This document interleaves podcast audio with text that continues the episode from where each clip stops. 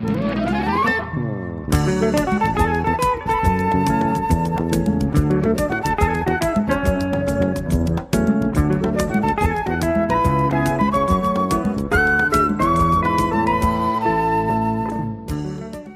אסף מעוז, וזה עוד פרק של זה קלאסי.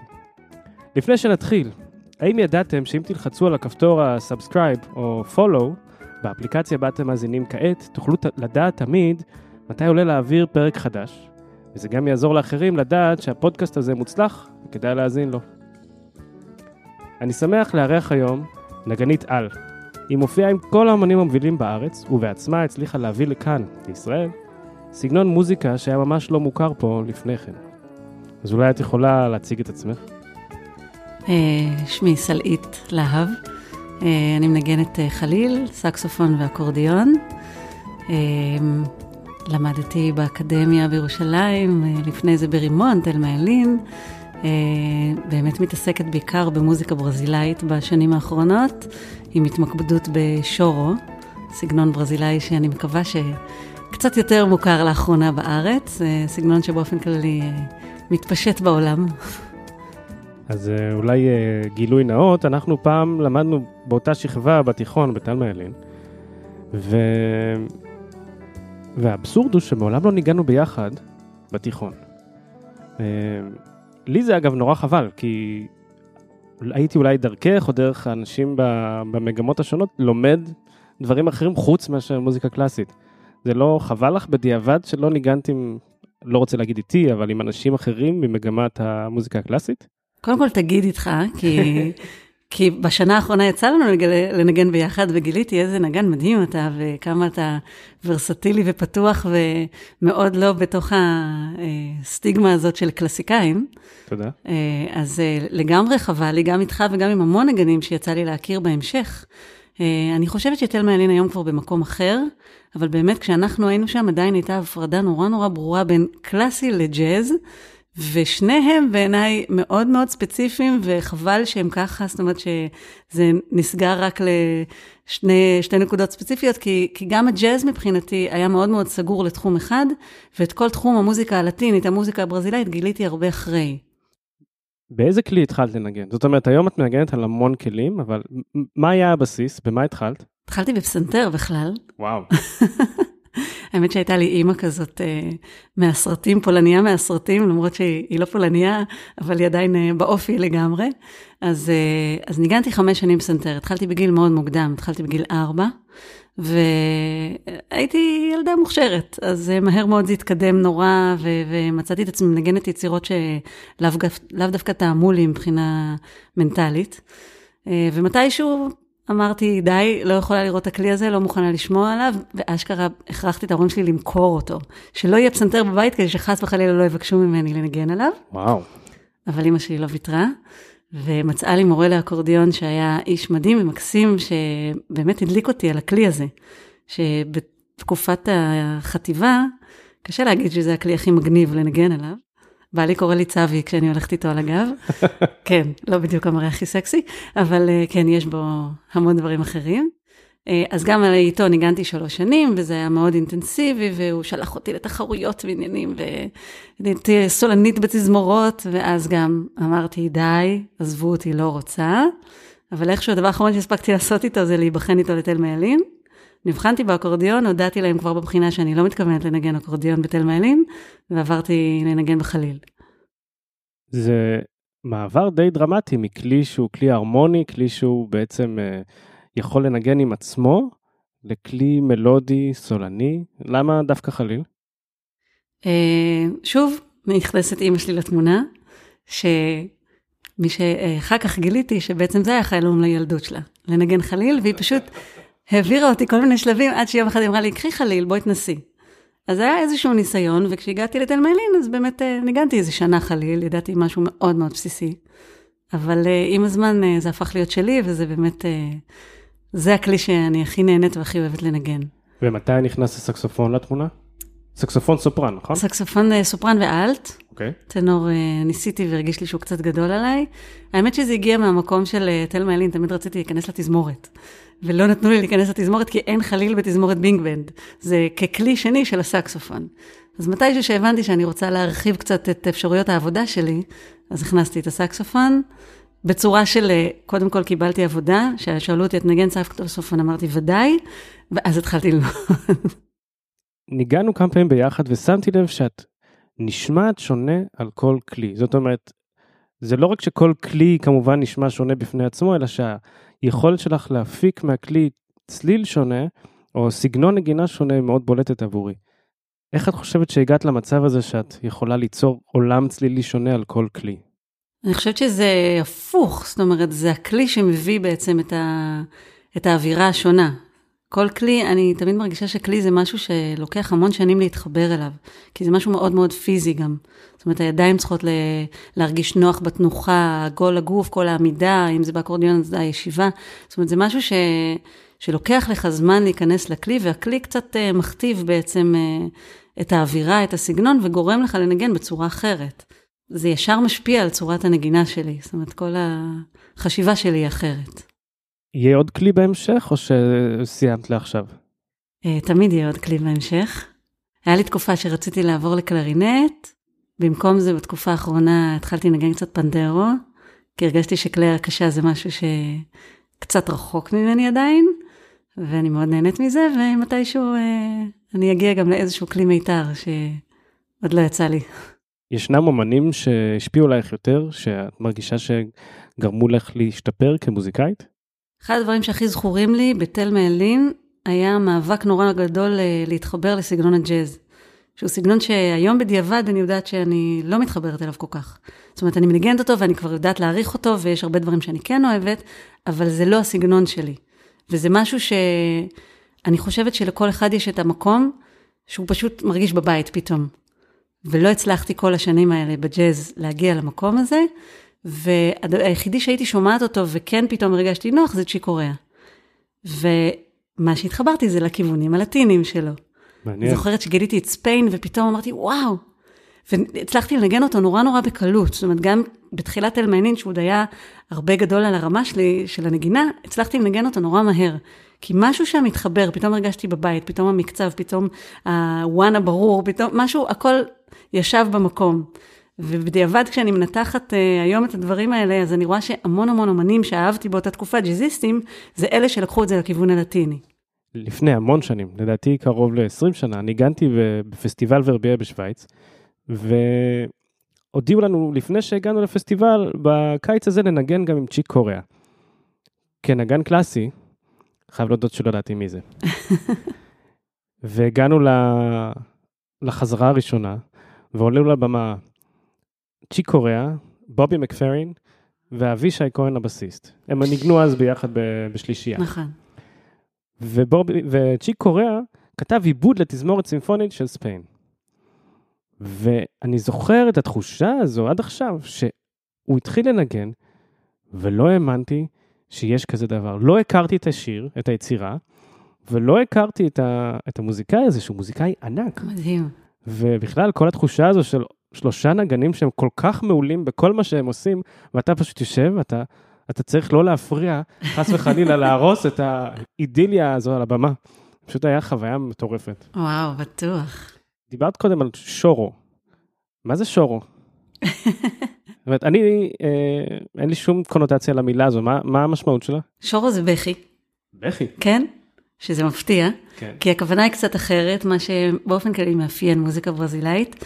הבכי, הכוונה היא לגרום לך לבכות, לגרום לך להתרגש, זה מהמקום המרגש ולא מהמקום העצוב. וזה משהו שמאוד מאפיין אה, את הסגנון הזה, ובכלל מוזיקה ברזילאית. זה בעצם סגנון שמאוד משלב מוזיקה קלאסית עם הסמבה הברזילאית, וככה הוא התפתח. זאת אומרת, הפורטוגלים כשהגיעו לברזיל, היו מנגנים אה, את המוזיקה הקאמרית של אירופה, את הוואלסים, המזורקה, הפולקה, ממש המוזיקה הזו, והשורים הראשונים הם כאלה, זאת אומרת, הם בלי הפנדרו, אז הם נשמעים לחלוטין מוזיקה קלאסית, ועם הזמן הם התחברו לאפריקאים שהובאו לברזיל, ושם בעצם נוצר, אה, אפריקאים לאט לאט אה, פיתחו את הסגנון הזה שנקרא סמבה, שגם הוא היה קצת אחרת בהתחלה, ו- ויחד בעצם נוצר הסגנון הזה.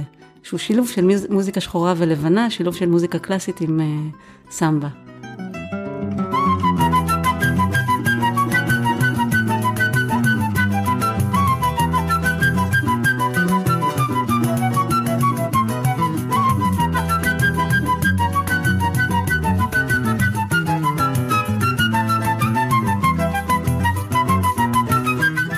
איפה התחיל הרומן שלך עם, ה... עם ברזיל ועם המוזיקה הברזילאית הזו?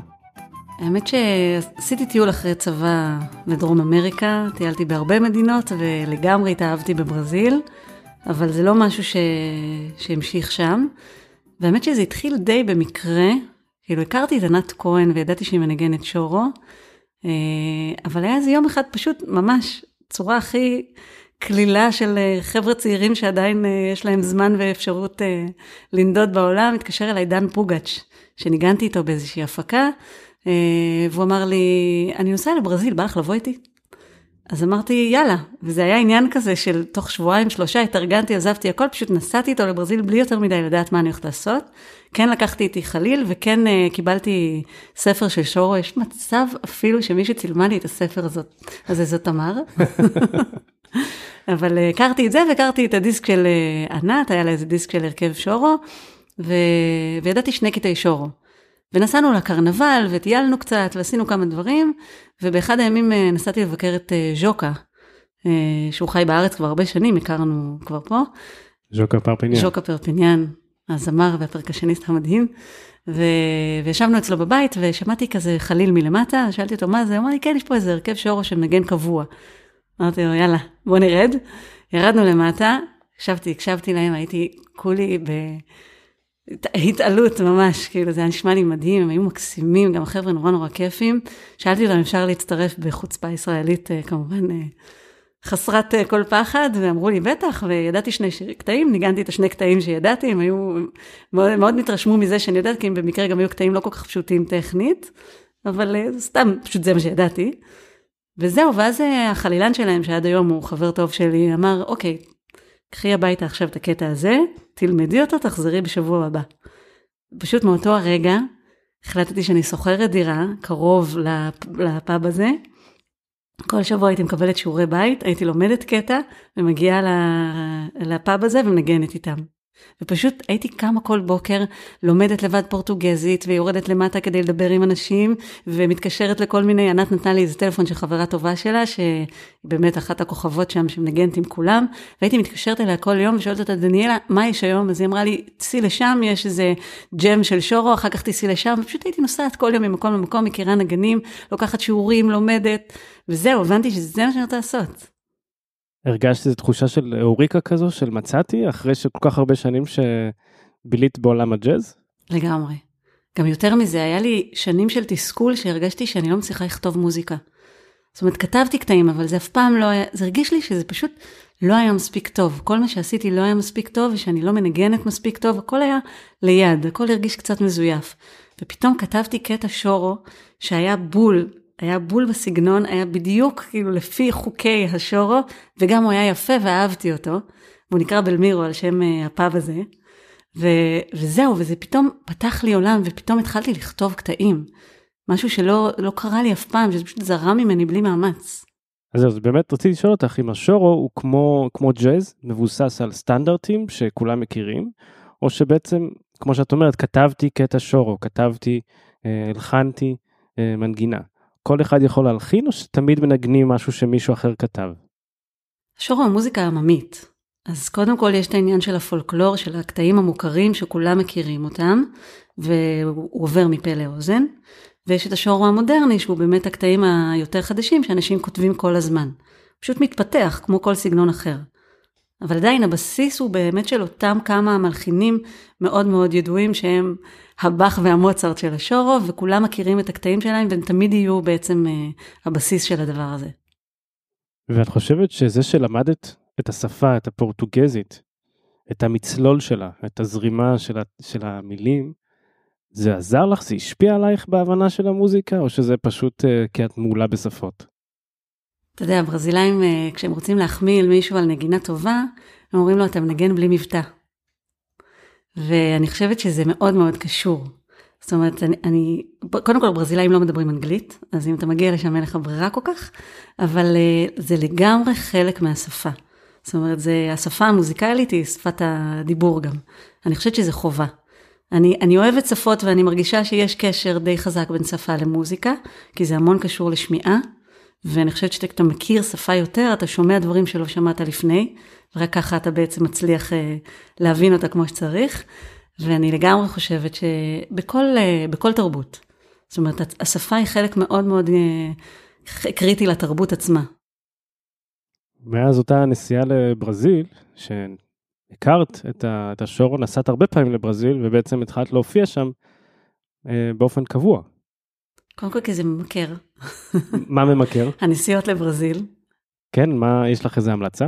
וואו, יש לי המון המלצות, אבל... מה המקום האהוב עלייך? ריו. למה? היא מאוד תל אביב, באופי שלה, יש משהו מאוד מאוד דומה גם מבחינת האווירה, מבחינת האנשים, איך שהיא נראית, זאת אומרת בניינים גבוהים מול הים, הים הוא חלק מאוד מאוד מרכזי מהעיר, אה, המון קורה ברחוב. זאת אומרת, אתה הולך ברחוב והכל קורה שם, אתה לא צריך אה, להיכנס למקומות. יש אזור בריו שנקרא לאפה, שזה פשוט אזור של פאבים, מסעדות, וכל המוזיקה קורית שם. אתה מגיע לשם בחמישי, שישי, שבת בערב, בסופי שבוע, רק תבחר. זאת אומרת, תלך למועדון ריקודים, או להופעה ענקית באיזה מקום ממש גדול ומכובד, או לאיזה פאב שהם מנגנים בו, יש הכל מהכל וכל סגנונות המוזיקה. זה די מדהים. אז אחרי שהיית בריו, חזרת לתל אביב, וניסית להביא לישראל את השורו. מישהו הכיר את זה פה? אה, אז פניתי קודם כל לברזילאים שהכרתי פה, שהם רובם סמביסטים ו... או בוסנובה, מנגנים כל מיני סגנונות, אבל פחות מנגנים שורו, ודי הכרחתי אותם לבוא לנגן איתי, אז הם הגיעו, ואמרתי, בוא נתחיל מאחת התופעות המדהימות שגיליתי שם, בברזיל, יש אה, בית ספר לשורו, שהיה בתוך האוניברסיטה הגדולה של ריו, והם נפגשים שם בימי שבת, יש אה, חזר, אה, חזרות או שיעורים כל הבוקר, ובשעה 12 בצהריים כולם יורדים למטה ומנגנים ביחד שורו. עכשיו זה נשמע כמו תזמורת משטרה או משהו כזה, זה משהו ענקי של באמת המונים מחולקים לפי כלים, אתה רואה 30 חלילנים, 20 קלרניטיסטים, 700 אה, גיטריסטים, וכולם מנגנים ביחד את אותו שורו. זה לא נשמע טוב, אבל יש שם איזו חוויה מרגשת בטירוף. אז אמרתי, קודם כל ניצור את הג'ם הזה, שבו כולם באים ומנגנים, בלי לדעת, לא משנה מה יהיה, בוא נגן. ומשם נוצר, כי כל הסגנון הזה בנוי בעצם על הרודה, על המעגל שורו הזה, על הג'ם הזה הפתוח. ובעצם צריך לעשות משהו שהוא הכי לא צפוי, יצרת ממש קהילה, קהילת שורו בישראל. התכוונת לזה או שזה ממש יצא לך איזשהו מפעל חיים קטן כזה? אה, התכוונתי לזה מהסיבות האגואיסטיות שלא היה לי מי לנגן. זאת אומרת, בסוף נוצרה רביעייה, שאנחנו נקראים שור עולה ומנגנים את הסגנון, אבל זה הפך להיות הרכב שמופיע. וקצת היה חסר לנו את העניין הזה של רודה, של לבוא ולנגן ג'ם סשן עם הרבה אנשים. חלק מהקסם של הסגנון הזה, שהוא באמת יכול להיות פתוח לקבוצה נורא נורא גדולה. וזה מה שקורה גם בברזיל. ובארץ אנחנו כל הזמן אותם ארבעה אנשים. וכל העניין שם זה התקשורת, וכל חלק שם חוזר על עצמו, וכל פעם אחד מנגן, השני עונה לו, שניים מנגנים ביחד, ואין עם מי. אז אמרתי, בוא ניצור קודם כל קהילה של אנשים שרוצים להכיר את הסגנון, ואז יהיה לנו עם מי לנגן. איזה כלים יש בהרכב אה, שמנגן שורו בדרך כלל, או בהרכב שלכם? אה, אותו דבר, הלכנו על הרכב הקלאסי, שזה אומר כלי סולן, שבמקרה שלי זה חליל סקסופון, אה, וגם אקורדיון שהוא לא, לא כזה טרדישיונל הסגנון, אה, זה יכול להיות גם מנדולינה, איזשהו כלי סולני, אה, קווקיניו, שזה גיטרה קטנה, שמנגנת בעיקר את הגרוב, אה, גיטרת שבעה מיתרים, שזו גיטרה מיוחדת שיש לה עוד מיתר נמוך, אה, ופנדרו, שזה סוג של תוף מרים עם אור עליו, שהוא בעצם כל, כל יחידת הקצב נמצאת שם, זה מערכת תופים שלמה בכלי אחד. ומצאת את כל הנגנים האלה פה בישראל עם הכלים המיוחדים האלה? אתה יודע, אומרים שכשאתה עושה דברים נכון, אז הכל מגיע אליך. אני, כל הסיפור שלי הוא, הוא זה. זאת אומרת שכשמצאתי, הכל קרה בלי להתאמץ, וזה היה די מדהים.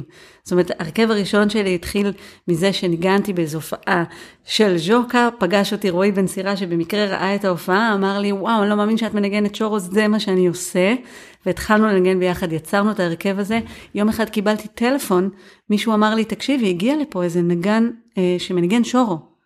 ופשוט הזמנתי אותו באותו היום, הוא רק נחת בארץ, אמרתי לו, תקשיב, אתה בא היום לשבלול, לא ידע מילה עברית, הוא הגיע לשבלול, התחיל לנגן איתנו, אמרתי לו, אך זהו, התקבלת, אתה בהרכב, ובזכות ההרכב הזה הוא פשוט עשה ויזת אומן ונשאר פה חמש שנים. ו, וביום שהוא עזב את הארץ, הגיע, אה, אה, הוא לימד, סליחה, היה נגן קודם ש, שהגיע וניגן, כשהוא עזב הגיע גבריאל, ואז כשגבריאל עזב את הארץ הוא לימד אה, איזה גיטריסט אה, אחר את השורו, והגיטריסט הזה נכנס להרכב. ודרך גבריאל הכרתי ברזילאי אחר בשם דניאל, שהכנסתי אותו גם להרכב. זאת אומרת, אחד הכיר את השני, הם פשוט הגיעו, לא הייתי צריכה לעשות שום מאמץ. וואו, זה באמת אה, משמיים. כן, כן, ועודד גם, זה משהו שעודד הפנדריסט שלנו, עודד, יש לו את אותו סיפור, אותו סיפור שלי. נסע לברזיל, ניגן גיטרה, לא יודע בדיוק מה, התאהב בפנדרו ובכלל בכלי הקשה, למד שם המון, חזר לארץ, נפגשנו במקרה כי הוא החליף בכלל את הנגן שהיה לי, וככה נכנס להרכב. טוב, אני... זה, די, זה די מרשים. אני, אני שמח בשבילך שככה זה יסתדר מבחינה קוסמית. אה, כן, והיום את מרגישה שאנשים מקבלים את השור שהם נהנים מזה? שזה כיף להם? אנשים מתים על זה. זאת אומרת, אני חושבת שבעיקר הקטע המדהים היה קלסיקאים שמגיעים, שגם יש להם יתרון שיש שם המון קריאה טובים והם קוראים מעולה, אז תוך שנייה הם מצליחים לנגן, כי זה טכנית, זה לא, קש... זה לא קל. זה סגנון די קשה, זאת אומרת, יש שם המון לנגן. הכל שש עשריות, זה הכל גם די מהיר. אז קודם כל הם מצליחים נורא נורא מהר לנגן, ופתאום הם מגלים משהו שגם קל להם לנגן. זה גם לא מגיע, משהו ב... הוא מאוד מתאים גם ל vibe הישראלי, הוא לא מאוד רחוק. יש משהו בג'אז האמריקאי שהוא מאוד רחוק מבחינת אה, אה, כל הגרוב. וקשה להתחבר, אני מרגישה גם אצל קלסיקאים וגם בכלל, זאת אומרת, אנשים שמתחילים, יש משהו שלוקח הרבה זמן להיכנס לגרוב. ודווקא לגרוב הברזילאי יש משהו שהוא יותר ישראלי ויותר נכון.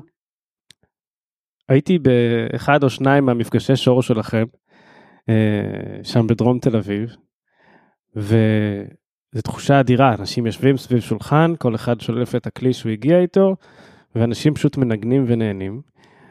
את בדרך כלל איפשהו שם במרכז, ואת uh, מנגנת כמעט את כל הקטעים בעל פה, סוג של איזה מכונת מוזיקה אינסופית כזו. א', שאפו ענק, וב', זה סוג של זיכרון שיש לך אותו תמיד, או שפיתחת אותו עם הזמן? זאת אומרת, את תמיד היית כזה Human Jukebox? אמ, שוב, כשהגעתי לשור, יש משהו בו שמאוד מתחבר לי. אני לא מתאמצת. בכל מה שאני... אני אומרת שבאמת עד שהגעתי לשם, זה היה הכל הרבה יותר במאמץ. איכשהו בשור זה פשוט מרגיש לי טבעי לי. לא בחרתי בזה, זה בחר בי. אז, אז זה קל לי, אני לא, לא רואה את עצמי, זה לא שיש לי זיכרון מטורף לדברים אחרים, אני דווקא תמיד צוחקת על עצמי שאני לא זוכרת כלום, חוץ משורו. זה תיתן לי, אני, אני באמת, זה, זה פשוט קורה לי בלי מאמץ.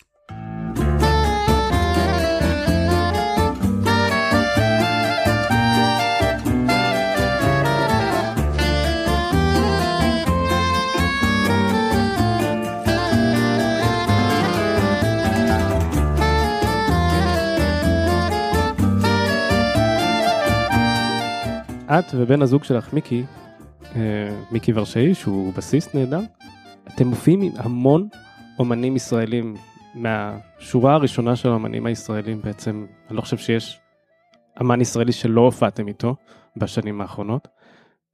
אני לא בטוח שאתם מופיעים בדרך כלל ביחד, בדרך כלל אתם, אתם פשוט מפרקים את השוק לפלח, כל אחד לוקח את הפלח שלו. ממש משתדלים לא להופיע ביחד. אבל בעצם שניכם אה, עצמאים, פרילנסרים. כן. אתם חושבים, אתם מרגישים שיש איזשהו תאריך תפוגה לאנשים שהם uh, עצמאים, שהם נגנים, uh, שהם בעצם לא הבעלים של המופע? בטוח. אז איך, איך מתמודדים עם זה? אני, אני, אני אתן לך את הדוגמה האישית שלי.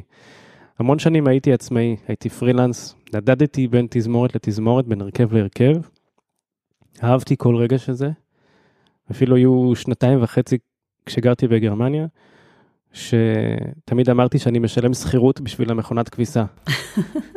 כי הייתי בסביבות בין תשעה לעשרה חודשים מחוץ לבית. הייתי פשוט בטורים. וכשחזרתי לגור בארץ, אז uh, התקבלתי לתזמורת הפילהרמונית, ויש לזה את היתרון האדיר, זה שיש לך איזשהו גב, יש לך איזשהו בית שאתה יודע שאתה יכול ממנו תמיד לצאת ולהמשיך לעשות דברים אחרים. בטח. אז uh, אני לא יודע אם אני מתגעגע לימים שלי כפרילנס, אבל אני יודע שאני מאוד חששתי תמיד להכנסה. נורא נהניתי, אבל חששתי להכנסה. זה משהו שאתם מתמודדים איתו, או שאתם פשוט עדיין עסוקים באהבה האינסופית לעשייה מוזיקלית שלא קורית בימים אלו כל כך, אבל... תשמע, זה משהו שתמיד היה שם, ותמיד אנחנו מודעים אליו. אני חושבת שהדור שלנו יותר מודע אליו מהדור הקודם.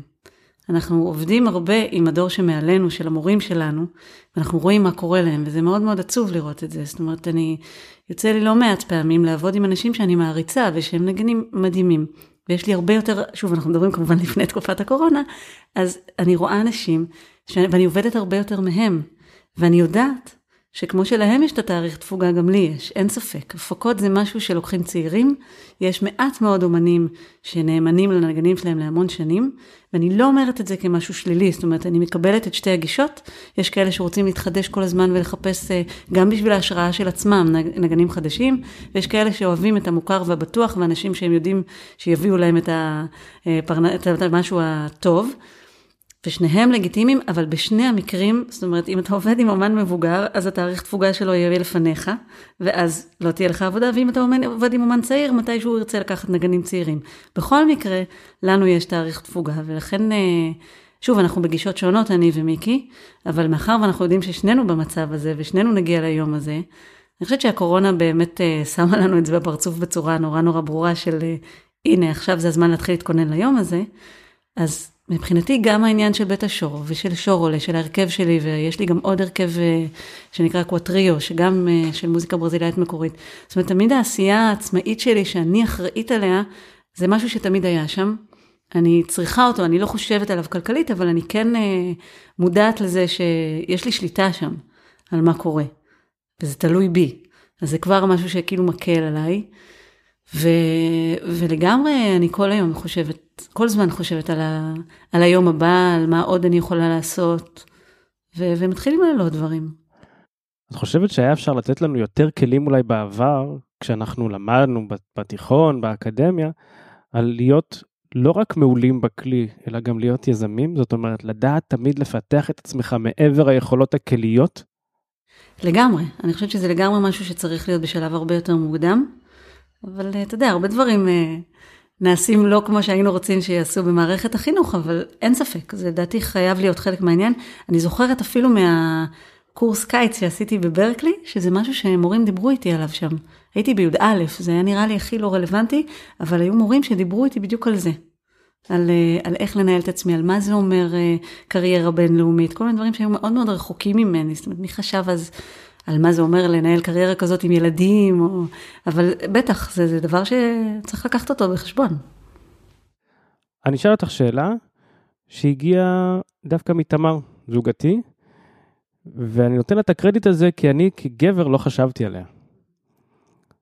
את uh, הרבה פעמים אישה יחידה על הבמה, או בין הנשים היחידות על הבמה, עם אמן זה או אחר, או בהרכב שורו, זה גורם לך להתנהג אחרת? זה משהו שעברתי איתו תהליך. זאת אומרת, אה, לקח לי הרבה שנים להיות מודעת אליו. זה מצחיק, אבל אה, אחרי שעברתי את כל התהליך, דווקא בשנים האחרונות אני מוצאת עצמי מנגנת יותר ויותר בהרכבי נשים, שזה לא קרה עד היום, אבל הגעתי לזה מאוד בשלה. זאת אומרת, עברתי תהליך שהוא לא קל. כאילו, מגיל צעיר אני באמת ניגנתי רק עם גברים, וזה כן זה מקשיח אותך, זאת אומרת, זה, אתה עם המון מגננות בלי להתכוון ובלי לדעת. אם זה חבר'ה צעירים וכל מיני אה, הערות אה, מיניות וכאלה ש, שאתה לומד לשים איזשהו מחסום, ואם זה מהמקום של אה, אני קשוחה ואני יכולה לקחת לבד את הציוד שלי ואני לא צריכה עזרה, ו, ו... זאת אומרת, יש המון את המקום הזה. זה, אני באופן כללי מרגישה מאוד, אה, אני בן אדם מאוד תחרותי ומאוד לוחמני, אז, אז תמיד אני צריכה לשמור על עצמי. וכשאתה בעולם גברי זה עוד יותר מודגש. אבל עם השנים למדתי באמת אה, קצת שחרר את המקום הזה. ואת מרגישה שזכית בכבוד בזכות זה שאת נגנית? זאת אומרת, זה לא קשור לזה שאת אישה או משהו כזה. זה לא קשור לזה שאני אישה, זה יותר קשה בתור אישה לפחות היה פעם, היום אני מרגישה שכבר פחות, כי באמת יש לזה הרבה יותר מקום. Uh, תמיד המחמאות היו בסגנון של uh, את נשמעת שאת מנגנת עם ביצים. זאת אומרת, המחמאה תמיד חייבת להיות, את נשמעת כמו גבר. אבל לקחתי את זה כמחמאה, זאת אומרת, והלכתי לשם מאוד. זאת אומרת, אני מרגישה שחלק מהמלחמה שלי הביא אותי גם לנגינה מאוד מאוד קשוחה, ועם השנים גם זה השתחרר ומצאתי את הנגינה היותר רכה. זה מרתק שאת אומרת את זה, כי בעולם התזמורת הקלאסי, עד לפני בערך 40 שנה, היו רק גברים בתזמורת, לא היו נשים בכלל. האישה הראשונה שהתקבלה לתזמורת הפילהרמונית של ברלין התקבלה ב-1982, כמעט בדיוק 40 שנה. והיום, ברוב התזמורות בעולם, אה, חוץ אולי מהפילהרמונית של וינה, יש חצי חצי גברים ונשים. אז את חושבת שאת דיברת על זה שאת מנגנת עם הרכבי נשים, אז זה מרגיש יותר נוח, מרגיש שונה? או שזה... מאוד, מאוד שונה. מה, יש דינמיקה אחרת בין נשים? בטח. חיובי אני מאוד, או... מאוד, מאוד חיובית. אני מאוד מאוד אה, נהנית מזה, ו... ואני מחכה לזה, זאת אומרת, זה משהו שבאמת לא קורה הרבה, זה, זה ממש עניין של השנים האחרונות, אני גיליתי את זה דרך העולם החרדי. ברגע שהתחלתי לנגן קצת בכל מיני, אה, אה, עם נשים חרדיות, שהן מנגנות לחרדיות, אז פתאום יש משהו, אנרגיה אחרת לגמרי, ו- ומקסימה, זאת אומרת, מאוד מאוד מפרגנת ומאוד נותנת מקום. אני מרגישה מאוד טוב במקומות האלה. אז אם אנחנו עכשיו מדמיינים שתמה עונת הקורונה, Oh. מה החלום? חוץ מהחלום שזה ייגמר, מה החלום שלך? איך, לאן את עוד אה, שואפת להגיע? האמת שאני מחפשת קצת, אני קצת במקום של חיפוש הדבר הבא. זאת אומרת, הקורונה קצת עצרה את המקום שהייתי בסוג של אה, סיכומים של שורולה לפחות. ממש ברגע שהכל נסגר, זה היה לפני אה, קונצרט מאוד גדול שהיינו צריכים לעשות, לחגוג 12 שנה לשורולה.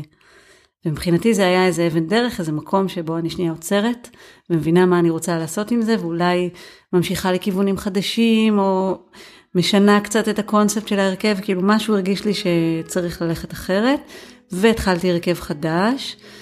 ו, ואני לא יודעת להגיד בדיוק, זאת אומרת, אני הרגשתי שזה בדיוק השלב שבו אני צריכה קצת אה, לחפש משהו חדש. ואני שם ואני קצת חופרת במקום הזה, והקורונה נתנה לי הזדמנות קצת אה, לחפש עוד דברים. אולי זה הפן החיובי של הקורונה. לגמרי.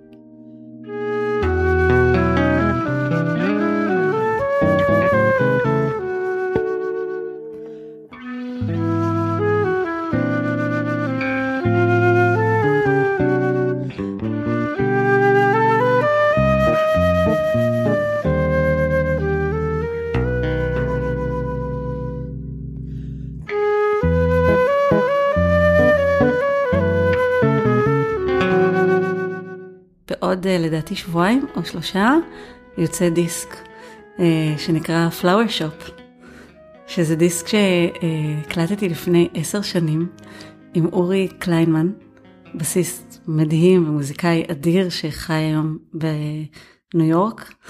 אה, ולקח לנו המון המון זמן להוציא את זה, פשוט כי זה דיסק שעבדנו עליו שנתיים. ממש היינו נפגשים שלוש פעמים בשבוע במשך שנתיים וכתבנו את כל החומרים יחד, וזה נהיה הפקה נורא נורא גדולה עם עשרות נגנים, וסיימנו להקליט את הכל והוא פשוט נסע לניו יורק, ולא הספקנו להוציא אותו.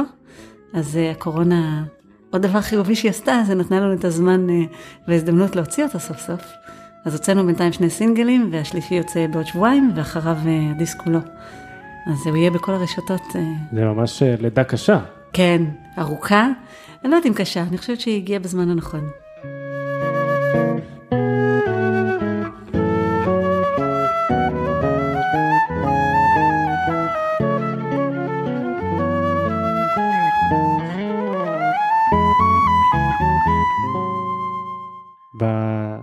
בתקופה האחרונה ראיתי אצלך בפייסבוק אה, המון פרסומים של ההרכב החדש שלך, קואטריו. קואטריו, כן. שם קצת מסובך בשביל אה, קלסיקאי שצריך להגיד או קוורטט או טריו. אז זהו, זה, זה התבלבלות קבועה, בגלל זה גם כשרואים את זה כתוב אז זה, זה פחות אה, מבלבל, זה קואטרו וריו. אה, הנה בבקשה, אז טוב שאנחנו מדברים על זה. נכון, לגמרי. אז מה, מי בהרכב הזה? מה, מה אתם עושים שם? וואו, זה נגני חלום אחד-אחד, באמת. זה ממש אה, הרכב חלומות. מרסלו נמי, גיטריסט מופלא ומדהים, שנמצא כבר שמונה שנים בארץ, ברזילאי, שמנגן באמת בכל ההפקות הכי ענקיות בברזיל, והיום גם בארץ. אה, ז'וקה פרפיניאן, פרקשניסט, זמר, דיברנו עליו טיפה, הוא באמת אחד המדהימים, ויוראי אורון, שהוא בסיסט אלוהי. אתם נוסעים בקרוב לברזיל להופיע? אנחנו מקווים, מקווים. הייחוד של ההרכב הזה זה באמת שזה מוזיקה ברזילאית, אבל היא כולה מקורית. אנחנו לא מנגנים אף קטע קאבר, זה הכל שלנו, וזה הכל נבנה כזה יחד להרכב שלנו, ושזה שוויון כזה נורא נורא ברור, שכולם מביאים קטעים, כולם עובדים עליהם ביחד, נורא כיף. טוב, אני ממליץ בחום, אני שמעתי כמה קטעים שלכם, זה פשוט, אה, זה כיף, כיף, ואני רוקד מול המסך. וואלה. תודה, תודה, איזה כיף.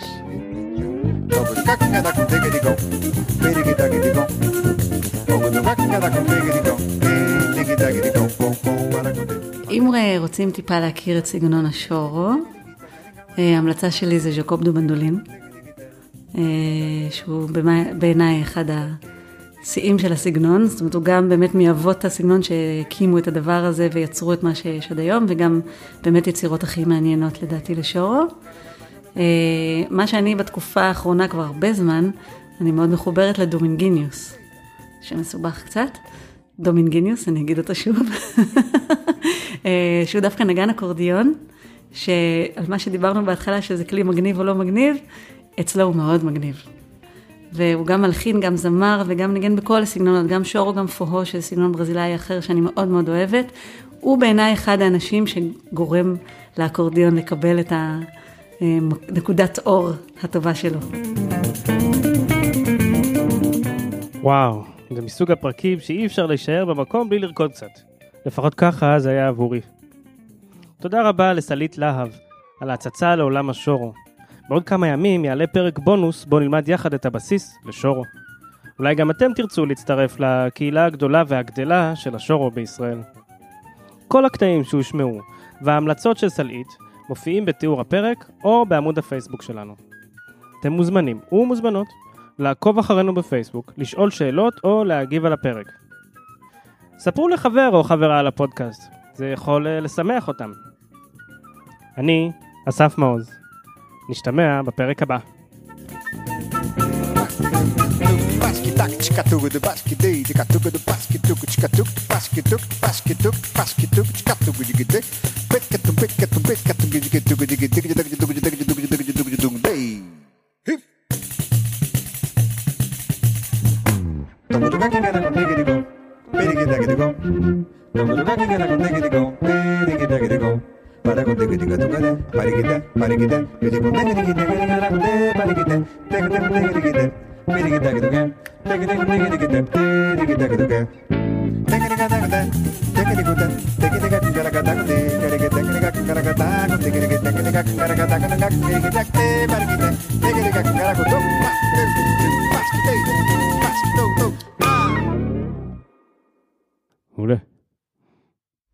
וואנה, איזה כיף זה היה.